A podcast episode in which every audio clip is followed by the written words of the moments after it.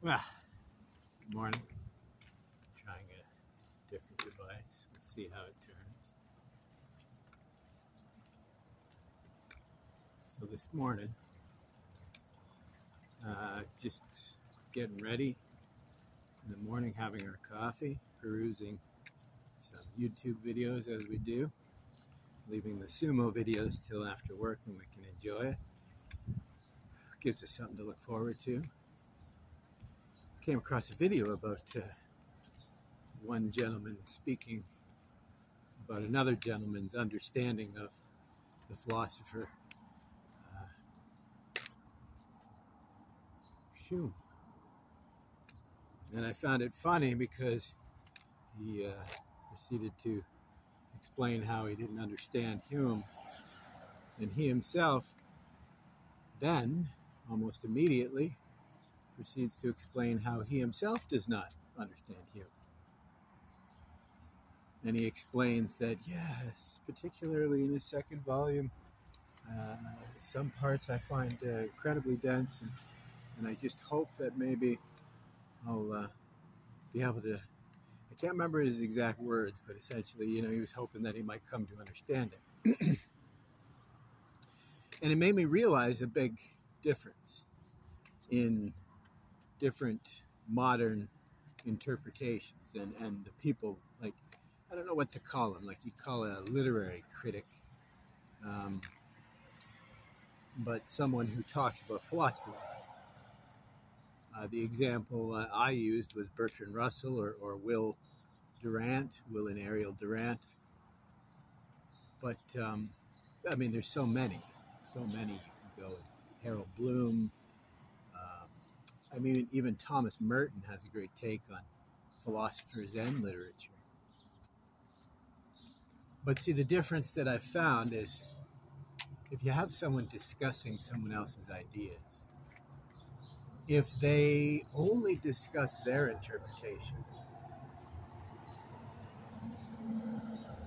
I find that uh, that interpretation usually uh, is nowhere near as good as someone who will talk about what uh, somebody's uh, somebody's uh, interpretation, like someone who wrote a critique or a response, um, or an analysis or a commentary, whatever it might be, even a professor. I mean, I gave an example of H.L. Mencken, even. Um, for Nietzsche, the Solomon, uh, husband and wife, the Solomons, um, they tend to be excellent when it comes to uh, Nietzsche's philosophy. So I find uh, I find it um, telling, is what I mean. That if someone's discussing the philosophy of, the, in this case, Hume, if they don't ever discuss what other philosophers have said about Hume and Hume's ideas, right? Because, um, I mean, I've talked about Schopenhauer having influenced so many other philosophers, but Hume is very similar. So you could talk about uh, who he influenced and how they interpreted or how his ideas uh, influenced their work. And through that, you can understand uh, the philosophy itself. Um, I've mentioned before that I prefer to go and read uh, a book or a philosophy directly myself before I read commentaries or you know any of that sort of stuff. Like may even avoid the introduction sometimes, um, just so I can get my own feel of it. I get that from Mortimer Adler, right? His How to Read. You just go through it once and you read it. Then you go back again and do analytical reading. I also realized this morning that a big part of, of me uh, uh, wanting to come to learn was uh, my introduction to Northrop Frye's The Educated Imagination. And I was really surprised uh, in the last couple years uh, getting more comfortable with using computers for research and learning education. I, I came uh, to realize that uh, there, there's more Northrop Frye online than, say, for example, I haven't found uh, an audiobook. I'd love uh, to uh, listen to a couple of his books. I, I, got his Fearful Symmetry from the library. it's a very long book,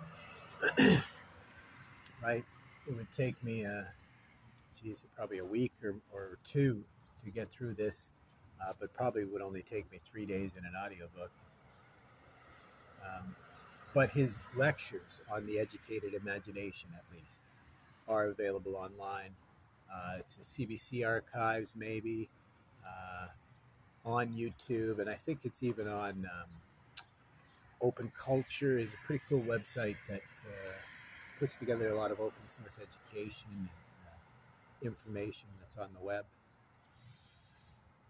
Um, yeah, yeah. So for me, like uh, for uh, Nietzsche, I read uh, Zarathustra for years before I ever uh, read any uh, critiques or commentaries or bios or any of that stuff. Uh, I read the Bible multiple times before um, I read any any uh, of, of the, the writers or or scholar uh, scholarship on the Bible because I didn't have any interest in that. At the time, I was just looking uh, to get a better feel for some of the uh, the allusions and references in some of the books that I loved. Right, Nietzsche, uh, Schopenhauer. Uh, geez, it's a little turly. It escapes me, but there was a number of authors uh, and thinkers that influenced me. Uh, well, Blake, um, uh, Milton. Uh, a lot of these authors were uh, influenced by the Bible, and, and they used allusions and references that you know you wouldn't get without reading uh, and understanding the, the reference. Um, right. So, but believe it or not, that's again where I made a mistake and I've come to learn. Right? So I went too long reading Nietzsche without reading anybody's else, anybody else's insights. Like, yes, I did come to understand Nietzsche uh, far better than most, um, but that doesn't mean that I didn't get any sort of insights or it didn't allow me to to uh, get a, a, different or a deeper understanding in places by listening to other uh, other readers, uh, scholars, uh, academics, uh, commentaries, whatever, whatever it may be, even contemporaries, right? I found it all the more richer uh, myself and the and the knowledge all the more richer for that experience, right? So. I think that's the biggest lesson. Not only should you be uh, interested in educating yourself and, and therefore having an imagination. That's, think, pretty much Northrop Frye's uh, thesis is that the educated imagination, the only imagination, is the educated imagination because without education, you don't have an imagination. So uh, for years, I avoided different subjects, different books uh, out of pure stubbornness. Um, and it hasn't harmed me in any way.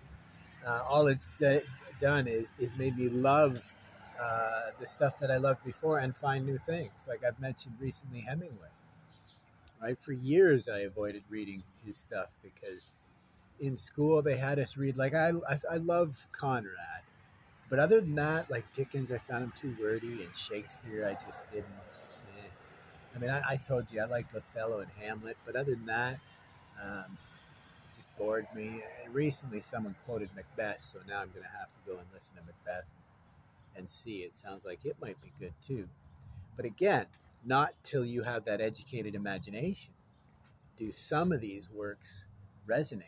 Right? I enjoyed some Sherlock Holmes when I was young, but I would imagine it'd be even better.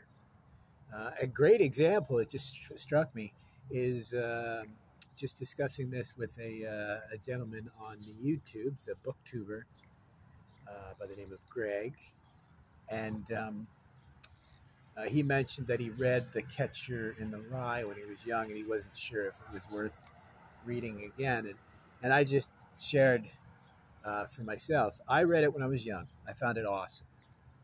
Um, and, and I read it for what it was. I was a little too old for it to resonate for me. So I was able to read it as a story of a young lad uh, making his way. And so what ended up happening is I've been researching trauma. And so I looked into uh, Salinger and trauma and uh, Holden Caulfield and, and, his trauma. And lo and behold, exactly. Um, long story short, I came across a fairly recent Salinger biography. I highly recommend it.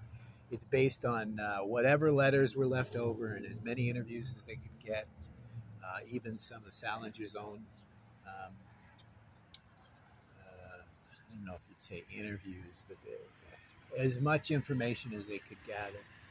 And it was quite interesting. Uh, so, like Hemingway, he's another uh, World War II vet right? It birthed a whole generation of new thoughts and ideas. Uh, the First World War, I mentioned Jung's uh, philosophy was born of that, and so many other uh, literary ideas, great authors, right? Sorry, I lost track of where I was going with that, but uh, just my takeaway is for me, when uh, a lot of this stuff uh, really started to blossom is when I started to enjoy the content for the content. When I started to read books for the sheer love of reading them and the beauty of the words and the ideas uh, therein. and I wasn't looking to finish, right? Like, uh, I am going to have to try to keep track of what I read because I'm reading too many books for me to keep track of my memory. Um, but for me, not keeping track and just enjoying the content for the content and the ideas for the ideas have been uh, transformative. And in so doing, like I've said, it allowed me to read other philosophers, allowed me to read other authors, and I was wrong in thinking that, and I and I don't know if I think uh, this is a common thing, but the idea that I had developed my own idea, my idea was mine, my understanding, my perspective, you know. Even nowadays, a fear that finding too much about your idol, uh, you know, might uh, tarnish their image. But a fear that if you uh, studied too much into the life of a philosopher or uh, you read too many uh, commentaries, that it might, uh, you know, risk your understanding. No, all it's done is enrich uh, my understanding and my love for many of these philosophers. If anything, it's just added more, more philosophers that I've come to love. In fact, uh, it's made me realize I don't understand uh, people who uh, get obsessed with just one philosopher. I know I, I talk a lot about Nietzsche, but uh, I just found it was the perfect um, East meets West idea. I could have used uh, Schopenhauer, but I mean, Nietzsche being as bombastic as he is, I, just, well, I didn't realize it would be this difficult to get across the idea because of some of the negative I can't believe. See, that's from me not reading other commentaries and critiques. That's something that will frustrate you. The uh, the number of, of uh, accredited philosophers that don't understand uh, Nietzsche's philosophy are are not few. That's a, that's a good example. He's one of the most misunderstood philosophers. One of the most wonderful, considering. And, and uh, Jordan Peterson recently did a pretty darn good interview uh, with uh, the Telegraph, and in it he said uh, he can't believe that some people um, expect to agree with him on everything. And I've said that to so many people. I said, like, yeah, he gets stuff wrong, but at the same time, he gets gets a lot of stuff right. And I love this interview because he talks about my opinion of faith Right? I've talked about this, and I think I even uh, even uh, express it in, in, a much more um, lucid, or uh, not lucid. Stop sounding like Jordan Peterson. No, I think I express it in a simpler way. I mean, easier to understand way. Like I can't remember how he explained it. He said like everything is faith. It's trust, right? Because you can't know everything. And you certainly can't know anything till you've experienced it or right? I mean, even if someone tells you something you don't know for certain, you trust until you experience it. Many things in life we trust without ever having experienced. That's faith. Faith is uh, commitment, confidence, devotion in the path that you choose. I've said this for years, um, and this is exactly how he felt. But I've always criticized people because I don't know if they even, he says this, uh, he gets uh, more positive than negative, but a lot of the negative he gets are people who haven't listened to his stuff. I found the same thing. The comments that I got when I was uploading the podcast to, to uh, YouTube were mainly by people who just weren't educated either on the topic or even on what I was talking about. They didn't listen uh, at all. Uh, an example is uh, one gentleman said I was being uppity, uh, elitist, because I, I, said that I prefer to use the term entheogen over psychedelic. And I explained in the video why. I explained it because most people think of certain certain things that are psychedelic, certain drugs. I hesitate using that. Certain compounds, certain yeah, compounds are psychedelic, but with an entheogen, it just means anything that can bring you uh, closer to you know, this realm, this understanding. And so I like that because it goes beyond compounds. It goes to any sort of contemplative practice as well. Um, I've been using tantric uh, breathing, pranayam if you want. Um, it, it's a, a, like you can use Tummo, which is the Tibetan, um, just a type of uh, pranayam for it's, it's, called the, uh, the practice of psychic heat. Pardon me brain's not working this morning. Um, but I've even begun experimenting with holotropic breathing. But as I've always said, I don't believe in like holotropic breathing.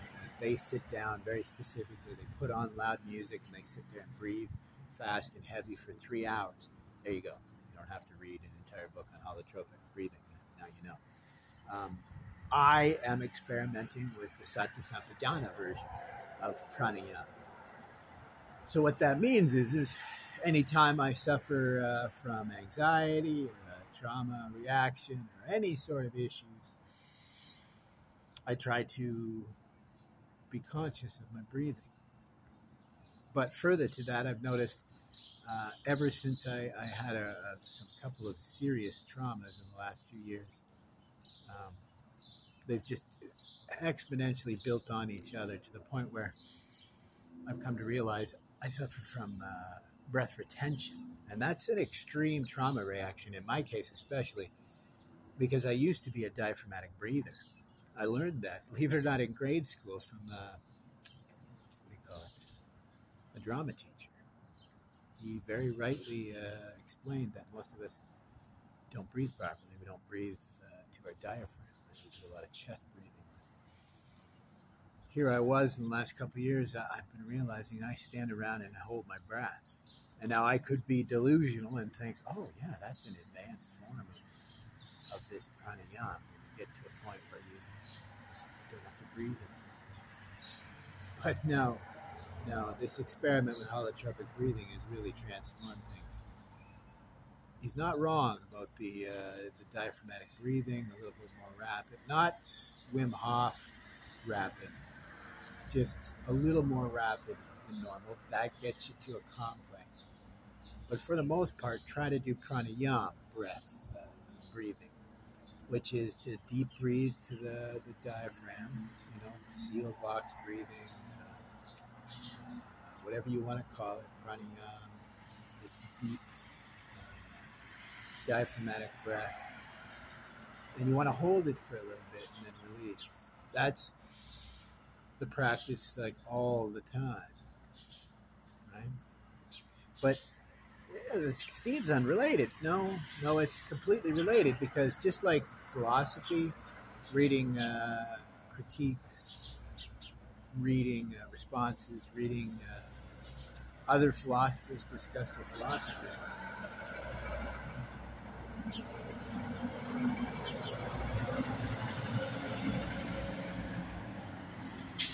Just like I'm saying here, I'm seeing a lot of people fail to understand philosophy because they don't go out and listen to anybody else's philosophy, anybody else's understanding of the philosophy, or, or how it influenced their philosophy, critiques, analyses.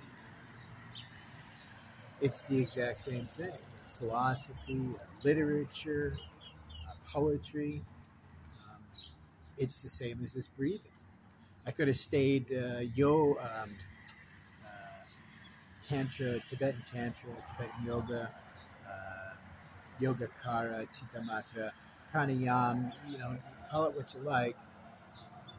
But if I hadn't opened my mind to exploring other avenues uh, for this sort of therapy, I wouldn't have realized that, well, there might be more than one way to adapt many of these understandings. In fact, what I realize is I think um, what's commonly understood as tantric pranayama is far too slow, far too um, uh, conscious in uh, in the breathing. It, it doesn't uh, help make it uh, uh, automatic throughout your daily life, and it doesn't carry that teaching to your day to day life. It doesn't have uh, the same wealth of teaching that it should, teaching you that you should be doing this all the time, all the time, not just when you're stressed, but even when you're doing good, you should be breathing to the diaphragm. And if I hadn't opened my mind to reading other people's interpretations of the pranayama, like you know me, if you've listened, I'm not the biggest fan of Wim Hof. There's a couple other people who are really abusing some of these teachings, like the Yoga Sutras of Patanjali. But, you know, um, even with Patanjali, that uh, one gentleman who's completely misunderstood uh, Chitta Vritti Naroda. Chitta Vritti Narod, I guess would be the proper pronunci- pronunciation. And it just means to cease the uh, needless uh, flapping of the mind. But they've misunderstood uh, the yogic uh, teaching that I alluded to earlier. That um, you get to a point where you're so calm and in the zone that you don't have to deep, deep breathe. Like you, you're, you're externally you look like you're not breathing at all, and there's a visualization that you're you're breathing through your pores, and uh, they entice you to believe this, believe that you're actually breathing through your pores. And uh, so, for me, I think being open to interpretations and being open, have a sense of doubt even about your own understanding, a sense of doubt about other people's understanding. I think that's all that's done is enriched my understanding. I liken it to the uh, Tibetan Buddhist PhD, which which is essentially uh, students that argue back and forth in an attempt to understand their own understanding, if that makes sense. But thank you for your time. Have a lovely day.